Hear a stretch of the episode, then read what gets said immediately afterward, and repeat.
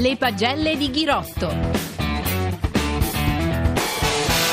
Thibaut Pinot, come il vino Pinot, più invecchia e più è buono, più tappe corre e più va forte. In queste ultime tappe ha dimostrato di avere qualche grammo di energia in più e oggi ad Asiago si beve in un sorso Zaccarin, Nibali, Pozzovivo e Quintana. Adesso, classifica alla mano, può anche sognare la maglia rosa. Voto 10. Ilnur Zakarin, oggi secondo classificato per la terza volta in questo giro. Ha grinta questo russo e va pure forte. È un corridore da mercato, da prendere ad occhi chiusi. Voto 8. Tom Dumoulin, in questo giro ha passato dei brutti momenti, ma in testa ha una sorta di registratore che continua a fare. Tic-tac, tic-tac, in tutte le tappe, una regolarità disarmante. E domani, ultima tappa del giro a cronometro, tic-tac, tic-tac, con la maglia rosa lì a pochi secondi. Voto 8. Vincenzo Nibali. Ha lottato come uno squalo. Sul Foggia è il primo ad accendere la miccia, ma alla fine sono pochi i secondi che guadagna su Dumoulin. Ha corso per vincere il giro.